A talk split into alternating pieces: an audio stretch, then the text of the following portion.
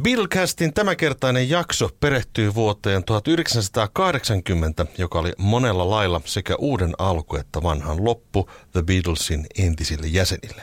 Kuuntelet Beatlecastia puhetta Beatlesista. Minä olen Mika Lintu. Ja minä olen Mikko Kangasjärvi.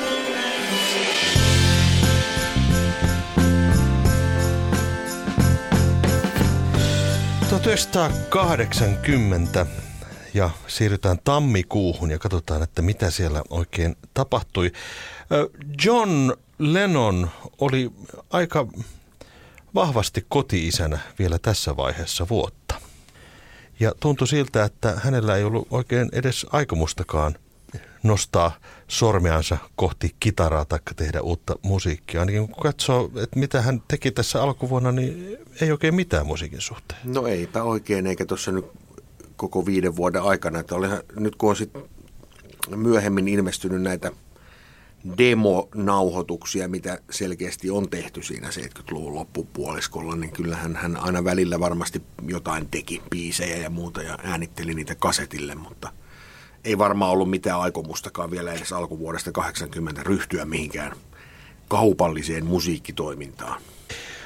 George oli suunnittelemassa jo, hänellä on mielessä jo seuraavan levyn tekeminen, mutta alkuvaiheessa, alkuvuonna tässä hän perustaa ja rahoittaa tämmöistä lehtiä kuin Vole, jossa on Terry Jones Monty Pythonista mukana. Se on tämmöinen yhteiskunnallinen luonnonsuojeluun ja ekologisuuteen ja sen asioista keskustelemiseen tähtäävä lehti, joka ilmestyi tässä 70-luvun lopussa ja George lähti rahoittamaan sitä. Ja Georgeilla oli myöskin elokuvat mielessä. Tämä Monty Pythonin elokuva Life of Brian ilmestyi näihin aikoihin ja hän tota, perusti sitten tuotantoyhtiön tänä Joo, vuonna. virallisesti sitten Handmade Films-yhtiö perustettiin.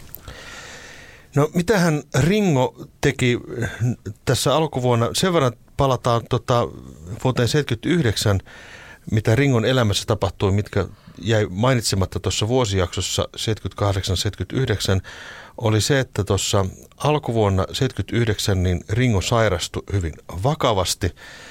Katson sen sairauden nimenkin tästä näin. Se on nimeltään eh, peritoniitti. Se on vatsaontelon sairaus, aiheuttaa tulehduksen ja on äärettömän vakava. Se voi johtaa kuolemaan. Ja Ringo joutui tämmöiseen hätäleikkaukseen ollessaan Monte Carlossa ja tota, kertoman mukaan oli hyvin lähellä hengenlähtö. Ringon sairasteluhan on jatkumaa sieltä ihan lapsuudesta saakka. Että hänellä oli lapsu, lapsuudessa jo tämmöisiä ongelmia ja se tiedetään, että vuonna 1969 hän oli ollut edellisen kerran pidemmän aikaa sairaalassa leikkauksessa. Mutta tällä sitten leikkauksella saatiin hänet kuntoon. Ja sitten samana vuonna Ringon kotona tapahtui tulipalo – tuossa niin kuin loppuvuonna ja hän, siellä tapahtui iso, se talo ei palannut kokonaan, mutta se tapahtui tosi iso vahinko. Joo, se hänen Kalifornian kotinsa palo ja siellä oli hänen, suuri osa hänen tästä niin kuin Beatles-rekvisiitasta, mitä hän oli säästänyt, memorabiliaa ja muuta, niin tuhoutui siinä palossa Joo. valtaosa. Eli semmoinen, semmoinen tausta tähän Ringon vuoteen 1980, että Ringolla oli tosi paljon tämmöistä epäonnea nyt matkassa. Ja se epäonnihan jatkui sitten vielä tuossa keväällä 80.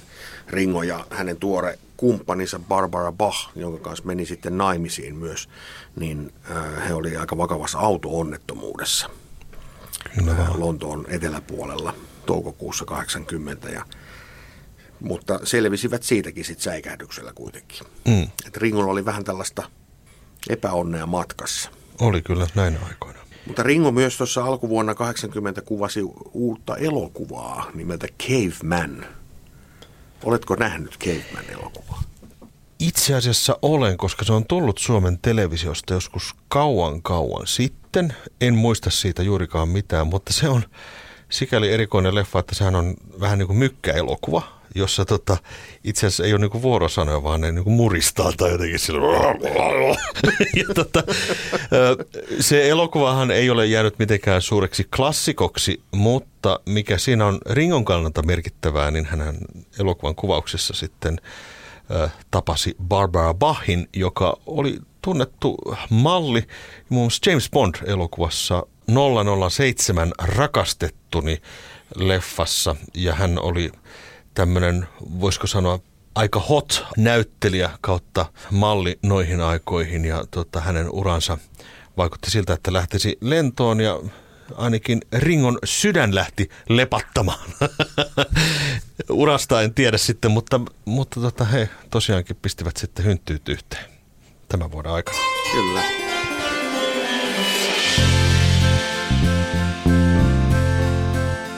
No Paul McCartneyllakin hieman semmoista epäonnea oli siinä alkuvuonna matkassa. No kyllä vaan. Paulin oli tarkoitus mennä Japaniin, Japanin kiertueelle ja se tyssäsi oikeastaan ihan alkutekijöihinsä. Tammikuussa 1980 niin Paul jäi kiinni tullissa. Hänellä oli huomattava määrä, kaiken kaikkiaan 219 grammaa marihuonaa laukussa. Ja, tota, hän, ja sitten se oli siinä laukussa vielä sillä, että se ei ollut edes mitenkään niin kuin erityisemmin piilotettu sinne, vaan se oli siinä niin kuin jossain toilettilaukussa – siinä niin. ihan päällä, kun vetskarina avasi, niin sieltä se, sieltä se pussa, pussukka tuli. Ja tässä oli taustalla siis, että Wingsinhän oli ollut tarkoitus sinne Japaniin mennä jo aikaisemminkin, mutta japanilaiset eivät huolineet, koska puolilla oli näitä aikaisempiakin huumausaine rikkomuksia ollut, niin siellä oli sen verran tiukka kuri, että eivät he päässeet sinne ennen kuin sitten nyt ja sitten siinä kävi näin. Tästähän on myös kaiken näköisiä salaliittoteorioita ollut, että, että se laitettiin sinne laukkuun, että joku, joku tota, ulkopuolinen taho olisi laittanut sen pussukan ja yrittänyt näin estää tämän. Tiedätkö mikä on toinen salaliitto? No. Liittyy joko ono. Nimittäin Paulhan oli soittanut Johnille, hän pysähtyivät siis New Yorkissa ennen menoa Tokioon ja Paul yritti tavoitella Johnia ja oli selittänyt, että hänellä on dynamite weedia täällä tota, mukana, että tota, olisi kiva vähän pössytellä tässä näin, jonka joko sitten kieltäytyi. Hän sanoi, että et saa nyt Johnia nyt puhelimeen, että joko olisi ilmiantanut Paulin. Tämmöinenkin salaliittoteoria on olemassa. Mutta... Mene ja tiedä. Mene ja tiedä. Mutta tosiasiassa kuitenkin se, onko sitten salaliitto tai ei, joka tapauksessa Paul joutui siis vankilaan ja näytti jopa siltä, että hän saattaisi saada jopa äärettömän pitkän tuomion, koska Japanissa nämä huumelait on aika ankarat. Kyllä. Kahdeksan päivää hän sitten lopulta siellä oli. Ja siitä on myös kaiken näköisiä juttuja. Juttuja sitten kerrottu, että Paul siellä viihdytti niitä elinkautisvankeja sitten siellä laulamalla Yesterdaytä heille. Totta kai. All my troubles is so far miksipäs, miksipäs ei. Kitaraa hänellä ei kulma siellä saanut olla, mutta tota, lauleskeli sitten elinkautisvangeille. No, mutta Mut, niin, no, muut, muut wings yhtyeen jäsenet eivät varmaan ihan kauhean mielissään olleet tästä kuitenkaan sitten, vaan lähtivät siinä sitten pikkuhiljaa takaisin kotiin. Sieltä Denny Lane meni suoraan Miden-messuille kannesiin ja, ja tota, teki siellä sitten soololevytyssopimuksen – ja julkaisi aika nopeasti sitten tämmöisen biisin kuin Japanese Tears, mikä on siis aivan hirveä biisi. Kuunnelkaa se. Joo, löytyy Spotifysta. Ainakin lähteiden mukaan Paul ei ollut jostain syystä kauhean mielissään, koska Denihän ei ollut kertonut tästä asiasta mitään. Ja varmaankin Denillä oli jotenkin vähän silleen, että se oli tehnyt se vähän extemporea. Ja tota, sitten kun Paul kuuli tästä, niin se vähän niin kuin rikkoi heidän välejään ikään kuin. Kaikkihan olisi pitänyt kertoa Paulille. Paul istuu vankilassa ja toinen maa menee tekemään levytyssopimuksia hänen selkänsä takana.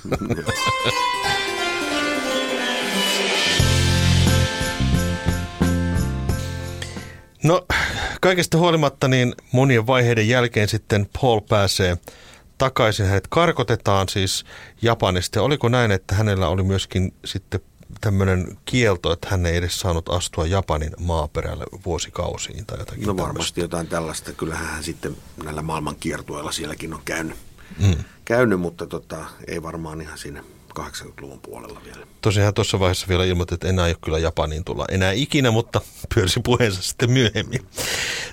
This is Your Life-niminen ohjelma esitetään tammikuussa 30. päivä.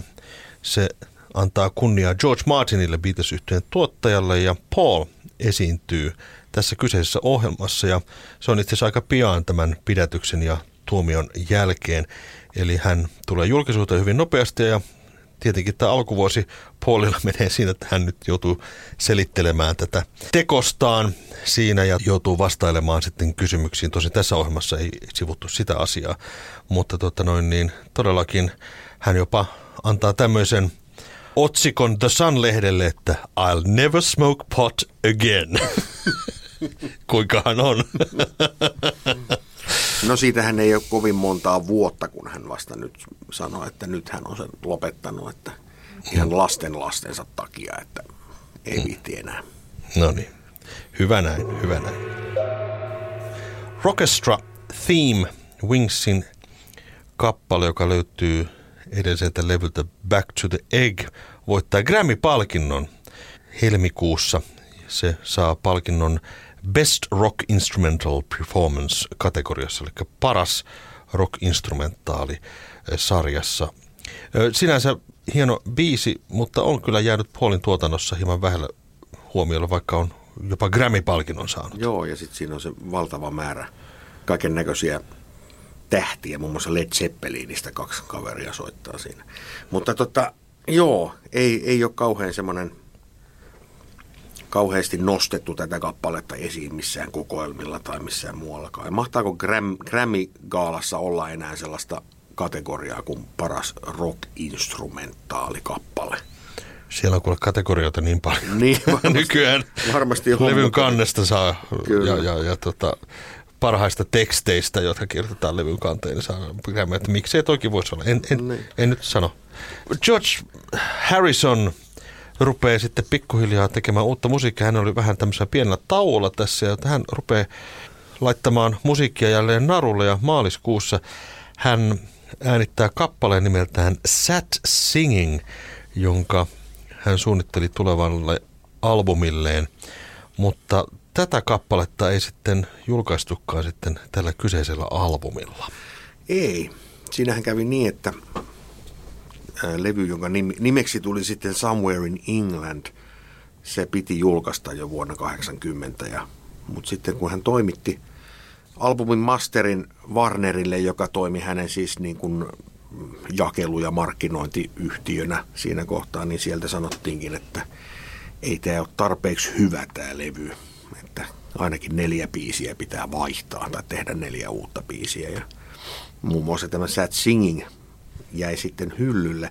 Siellä oli muitakin biisejä, tämmöisiä kuin Flying Hour, Lay His Head ja Tears of the World, joka oli itse asiassa jo vähän vanhempi biisi, niin ne jäi siitä sitten pois ja sitten hän teki neljä uutta biisiä ja sitten vihdoin vuonna 1981 se levy sitten julkaistiin. Puhutaan siitä sitten myöhemmin. Mutta ne sessiot alkoi tässä jo sitten 80 vuoden alkupuolella. Beatles Rarities-albumi ilmestyy USAssa Eli Beatles-tuotantoakin julkaistiin tasaiseen tahtiin tässä vaiheessa ja myöskin Beatles-elokuvia ja muitahan esitetään myöskin tässä 1980 vuonna.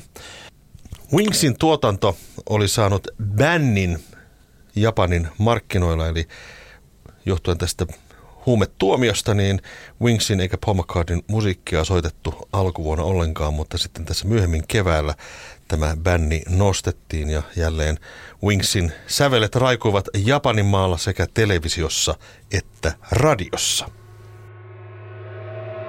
Wingsiltä ilmestyy sitten single, joka on hieman hämmentävä juttu, tämmöinen kuin Coming Up biisi. Tämä on vähän sekava, sekava tilanne nyt. Joo, eli siis kyseessähän oli itse asiassa Paul McCartneyn pitkästä aikaa ensimmäinen hänen omalla nimellään julkaistu sinkku, joka oli esimakua tulevalta albumilta McCartney 2, joka ilmestyi sitten toukokuussa.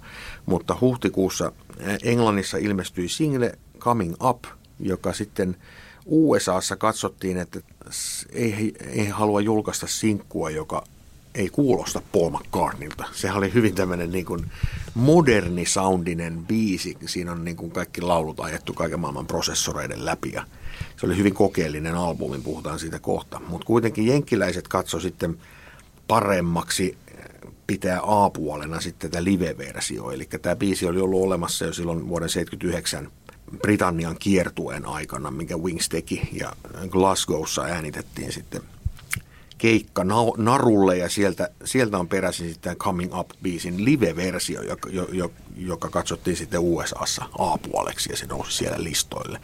Ja se on huomioitu myös esimerkiksi All the Best-kokoelmalla, joka ilmestyi vuonna 1987, niin siinä jenkkiversiossa on tämä live-versio. Mun mielestä se julkaistiin kuitenkin niin kuin, se oli Paul McCartney nimellä, että saattoi siinä etiketissä vaan sitten lukea se Wings. Että se oli mm. vähän tämmöinen sekava keissi vielä koska wings yhtyöltä ei tämän jälkeen enää tullut uutta julkaisua.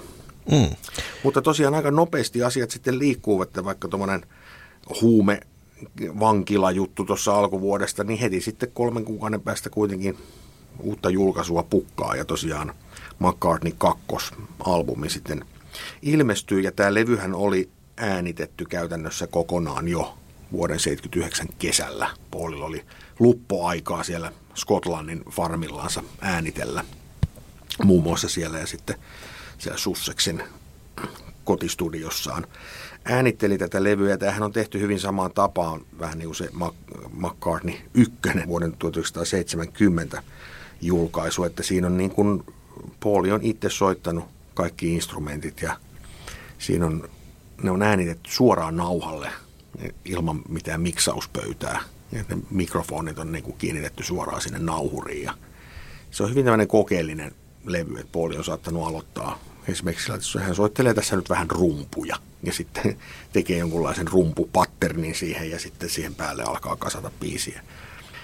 Levyllä on muutama semmoinen ihan perinteinen kaunis Paul balladi, Waterfalls ja One of These Days muun muassa. Tosi hienoja kappaleita. Mutta sitten siellä tosi outoja biisejä. Temporary Secretary, joka julkaistiin myös sinkkuna. Uh, Frozen Jap, tämmöinen instrumentaalibiisi. Ja Boogie Music. Se on hyvin tämmöinen vähän omituinen levy, mikä ei siinä kohtaa mikään kauhean listamenestys tai kriitikoiden suitsuttama pläjäys ollut, mutta siitä on sitten myös myöhemmin tullut tämmöinen, se on innottanut monia musiikin tekijöitä, muun muassa Moby-niminen artisti pitää tätä levyä suurena innoittajanaan. Et siitä on tullut vähän semmoinen kulttiklassikko tästä levystä sitten myöhemmin. Joo. Miten sä ajattelisit niin kuin musiikillisesti, miten tämä asettuu Paul McCartneyn tähän tuotantoon niin kuin tässä vaiheessa? On, on Wingsia tullut ja, ja sitten tulee yhtäkkiä tämmöinen vähän kokeellisempi levy. Miten sä niin kuin ajattelet, mitä Paulin päässä oikein liikkuu, kun hän teki tämmöisen levyn? Voiko kenenkään pään sisälle mennä sinänsä, mutta tota... No mä oon jotenkin ajatellut aina, että Pauli tekee sitä musaa vaan ihan sen takia, että kun sen mielessä se on kivaa. Mm. Ja tässä on varmaan ollut kysymyksessä ihan vaan se, että hän, hän nyt tekee tätä musaa, kun se on niin mukavaa nyt just tässä hetkessä. Ja hän on sitten tehnyt tämmöisen levyjä, koska hän ei ole koskaan mitenkään hirveästi miettinyt sitä, että mitä julkaistaan, vaan hän on käytännössä julkaissut melkein kaiken, mitä on tehnyt. Toki siellä on hyllyllekin jäänyt tavaraa, mutta siis suhteessa siihen, kuinka paljon hän on tehnyt, niin hän on myös ihan valtavan määrän siitä julkaissut. Mitä erilaisempia ja välillä jollain salanimillä. Ja, siis hän on tehnyt tosi monenlaista tavaraa. Tämä nyt oli tämmöinen projekti. Mutta se, että se tuli nyt tässä kohtaa, niin sehän saattoi tietenkin ulospäin näyttää siltä, että nyt wings yhtye on sitten hajonnut ja nyt hän on taas niin kuin aloittanut solouran, mutta tässä kohtaa ei välttämättä ollut vielä tarkoitus Wingsia kuopata. Nimittäin he teki vielä vuoden lopussa sitten hommia, palataan siihen kohta. McCartney 2 on semmoinen levy, että mä itse asiassa tykkään siitä ja sitä on niin mukava kuunnella, koska siitä levystä paistaa se, että puolella on hirveän hauska ollut kesken. Joo. Et se on niin tosi semmoista niin kuin vapautunutta musiikin tekemistä, että hän juuri kuulostaa sitä, että nyt mä en tee hittibiisiä enkä kirjoita suuria ajatuksia tai mitään, vaan että tässä nyt jamitellaan ja mennään eteenpäin, katsotaan mitä tulee. Semmoisen niistä tuli, koska tässä boksissa, joka ilmestyi tässä 2000-luvulla, jossa on sitten laajennettu painos, niin siinä huomaa, että ne biisit on aika pitkiä alun perin. Eli jokainen biisi on ollut semmoisen 10 minuutin pituinen. Eli hän on siis jam, jamitellut ja jamitellut ja sitten hän on pikkasen sitten leikellyt näitä kappaleita. Eli hyvin tämmöistä vapautunutta musiikin tekemistä. Joo, se on itse asiassa se uudelleenjulkaisu tästä kannattaa hommata, koska siellä on paljon, paljon sitten tavaraa, mitä ei tähän yhdelle LPlle mahtunut ja niitä ylijäämäbiisejä, niitä full-versioita. Ne on, se on ihan mielenkiintoista kuunneltavaa. Sitten se on myös semmoinen kappale kuin Blues Way, mistä tehtiin aivan upea video silloin, kun tämä Archive Collection-versio ilmestyi. Sekin osittain on varmasti siltä aikakaudelta alun perin peräisin, mutta tosi, tosi hienoja juttuja. Tähän levyyn liittyvä musiikkivideo julkaistaan Coming Up, mutta tässä kyseessä musiikkivideossa esiintyy ainoastaan Linda ja Paul, tosin monena eri hahmona.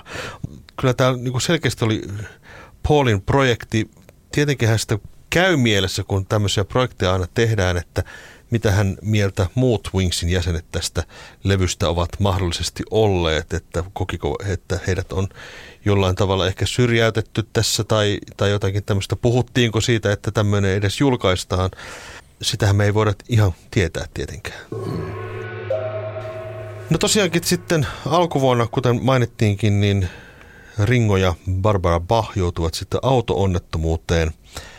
Ja itse asiassa tämän, tietyssä mielessä tämän seurauksena sitten Ringo ajatteli näin, että jos me selvittiin tämmöisestä hirvittävästä onnettomuudesta, niin ehkä me sitten voitaisiin mennä naimisiin ja viettää lopun elämäämme sitten yhdessä. Ja näinhän on itse asiassa tapahtunutkin. Kyllä. Ovat pitäneet tästä kiinni. Hyvin harvinainen, voisiko sanoa, Hollywood-avioliitto, joka on kestänyt näinkin pitkään. McCartney 2 julkaistaan myöskin Amerikassa, mutta joissakin painoksissa on sitten tämmöinen eh, single, jossa on Coming Up, joka on siis tämä live-versio ja sitä jaellaan näissä jossakin painoksissa sitten mukana, koska tämä oli tietenkin tämä varsinainen single, mutta erikoista on se, että miksei sitä laitettu sille itse levylle sitten, jos se oli kerta single. Paulilta ilmestyy toinen single myöskin sitten tässä kesän aikana Waterfalls ja Check My Machine.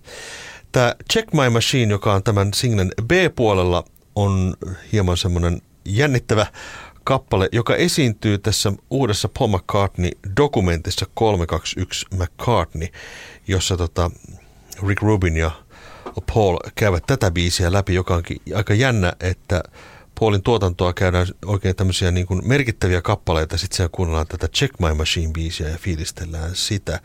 Toki kyseessä on ollut se, että halutaan myöskin nostaa tämmöinen B-puoli esille, mutta mainio tämmöinen reggae-kappale, joka ei päätynyt tälle varsinaiselle McCartney 2 levylle.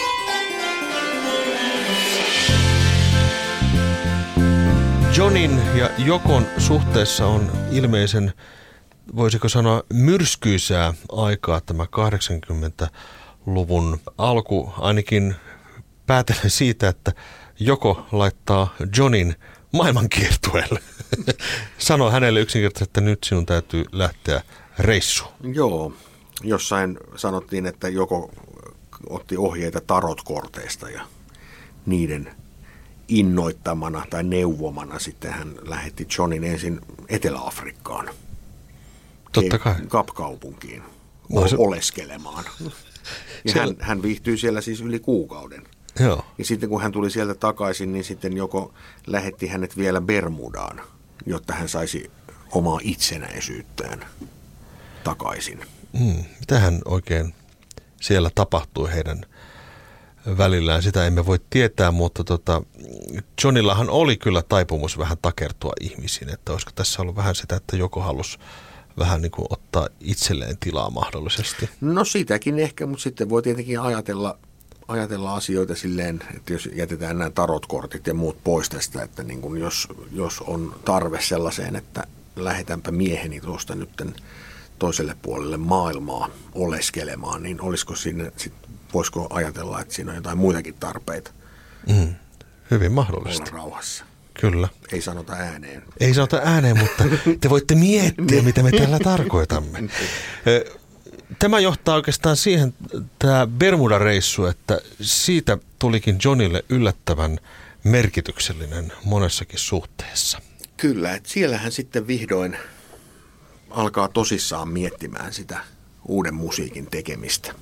Että vaikka siinä varmasti vuosien varrella oli joitakin biisejä ja demoja, muun muassa Free as a Bird, jonka Beatles yhtye sitten viimeisteli vuonna 1994, niin oli saanut alkunsa tässä Lennonin kotisapatin aikana, mutta tota, heinäkuussa 80 Bermudalla hän sitten kirjoittaa ää, isomman satsin kappaleita ja alkaa sitten miettiä, että josko nämä sitten oikein levytettäisiin. Ja aika nopealla aikataululla sitten liikahdettiin. Eli elokuussa jo Hit Factory Studiolle tuottaja Jack Douglasin kanssa mentiin äänittämään uutta levyä.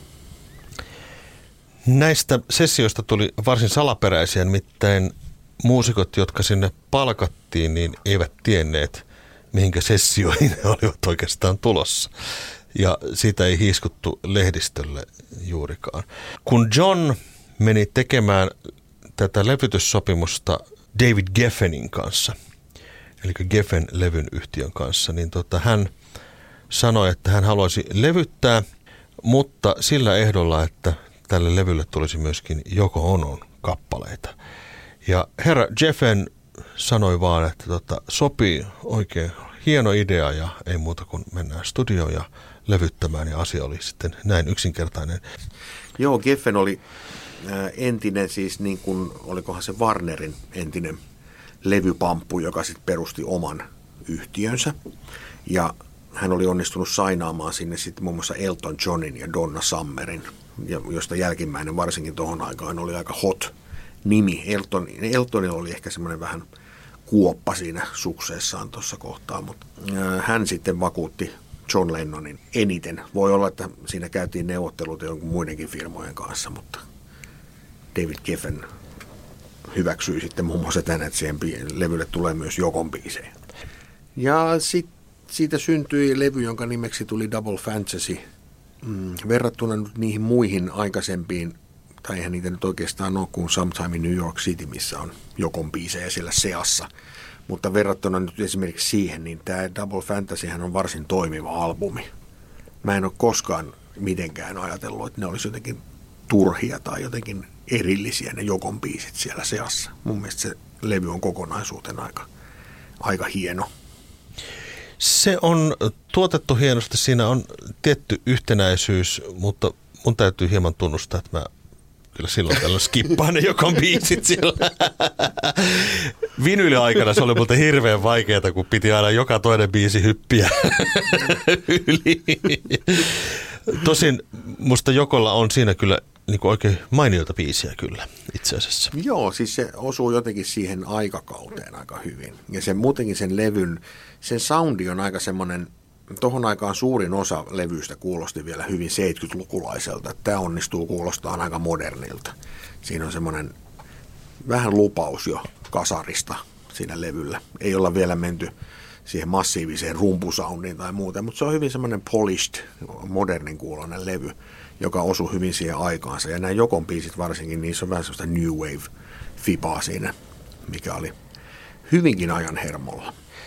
Kyllä, itse asiassa äh, Johnhan jossain vaiheessa, kun hän oli äh, tuossa 70-luvun lopussa yökerhossa, hän kuuli B-52sin Rock Lobster-kappaleen ja hän sitten meni siitä kertomaan Jokolle, että nyt saat vihdoin niin kuin päässyt ikään kuin tämmöiseen tietoisuuteen, koska siinä oli kaikuja. Joko Ono sitten B-52sin kaverit ovat myöntäneet, että Joko Ono on ollut heille itse asiassa suuri inspiraatio heidän musiikissaan ja, ja moni muukin.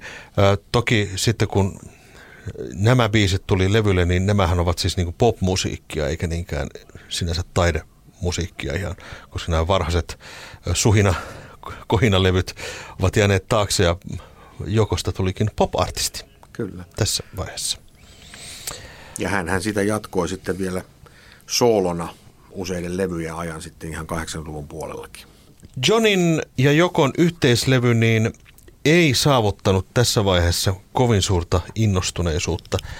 Taisipa olla, että Johnin kotimaassa Englannissa ei hirveästi noteerattu tätä julkaisua, vaikka tämä oli tavallaan paluulevy hänelle. Ei. Kyllä siitä varmasti suurin syy, on, tai suurin syy tähän on siinä, että ajat olivat yksinkertaisesti muuttuneet. Että tässä kohtaa vielä jatketaan sitä ihan samaa, mistä jo edellisessä jaksossa puhuttiin, että tämä 70-luvun loppu oli surkeinta aikaa olla ex-Beatle noin niin kuin menestyksen kannalta. Mm. Mutta John ja Joko menestyivät siinä, että kun kerroimme tuossa pari jaksoa takaperin näistä tota, lehmistä, mitä he halusivat kasvattaa siellä, ostivat semmoisen maapläntin. Niin nyt tässä kohtaa syksyllä 80 he myivät tämmöisen Regis Holstein lehmän 265 000 dollarilla. Sieltä jotain menestystä. Ilmeisesti jäänyt jopa ennätysten kirjaan kaikkien aikojen kalleimpana lehmänä, joka on koskaan myyty. Eli hyvä näin. Jos ei levyt menesty, niin lehmät.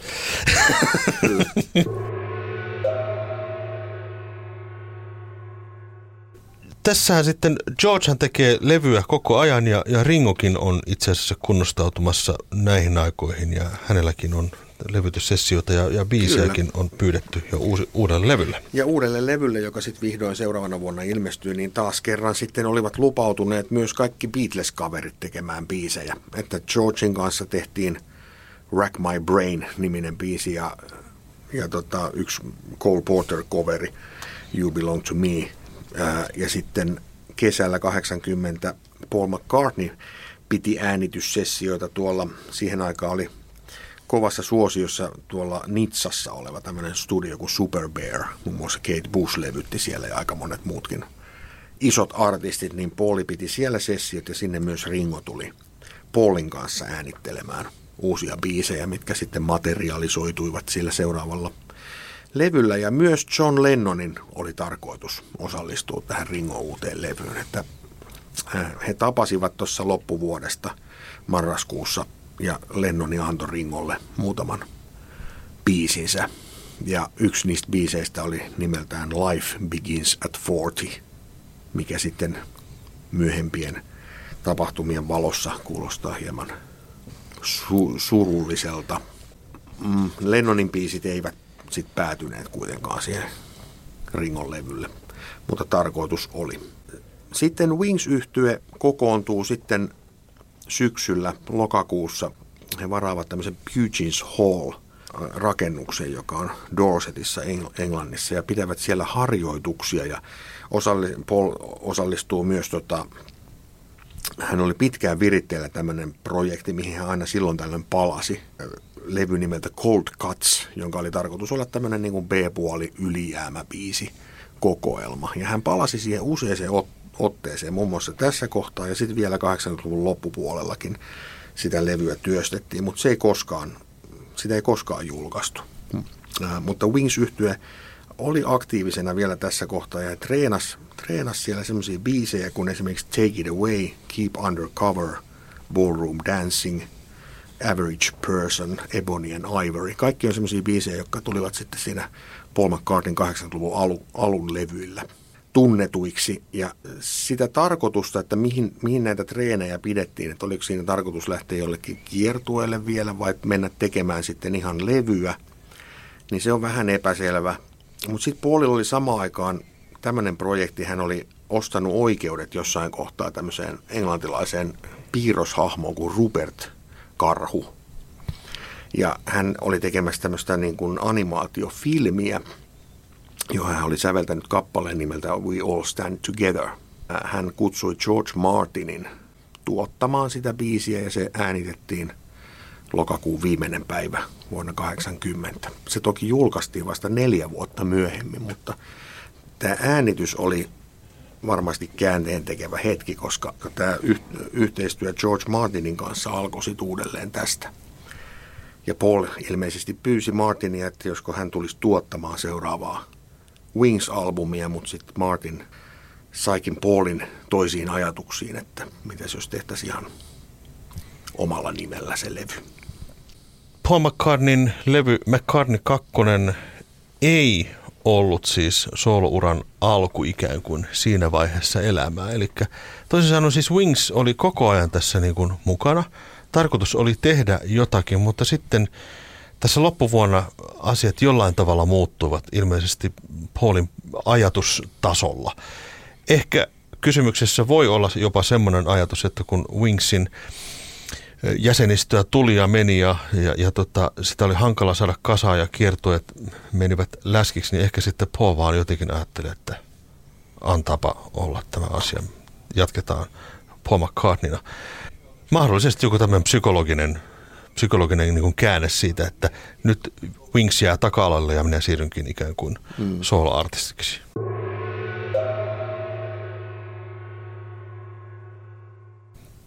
John Lennon täyttää 40 vuotta tässä tota, kahdeksas päivä lokakuuta ja hän jotenkin katsoo elämää hyvin sillä tavalla valoisaan tulevaisuuteen ja hän antaa haastatteluja näihin aikoihin useammalle eri lehdelle hyvinkin tämmöisiä pitkiä perusteellisia haastatteluja muun muassa Playboy-lehdelle ja hänestä huokuu tämmöinen niin kuin tulevaisuuteen katsominen ja myöskin kun häneltä kysyttiin, että onko hän menossa mahdollisesti kiertueelle, niin hän niin kuin pohti sitä asiaa, että ehkä tämä uuden levyn tiimoilta voisikin tehdä vaikka jonkun kiertueen ja jatkaa tätä levyttämistä ja tämmöistä niin kuin musiikkielämää. Kyllä, ja sitten jossain on semmoisiakin huhuja ollut, että, että jos asiat olisi mennyt toisin, niin tässä oli pieniä viitteitä koko ajan siihen, että, että Paul ja John olisi ehkä saattanut tehdä yhdessäkin jotain. He oli tarkoitus tähän Ringon levylle osallistua ja että semmoisia niin kuin ei voida tietenkään jossitella, mutta mahdollisuus ehkä olisi ollut. Just Like Starting Over on ensimmäinen single, joka julkaistaan lokakuun 24. päivä Double Fantasy-levyltä. Se päätyi listalle, USAssa listalle sijalle numero kuusi. Tilanne muuttui tietenkin sitten joulukuun kahdeksannen päivän jälkeen se kipusi lista ykköseksi. Joulukuun kahdeksas päivä vuonna 1980 asiat saivat yllättävän käänteen, kun Mark Chapman kohotti aseensa John Lennonia kohti ja laukaisi viisi kertaa.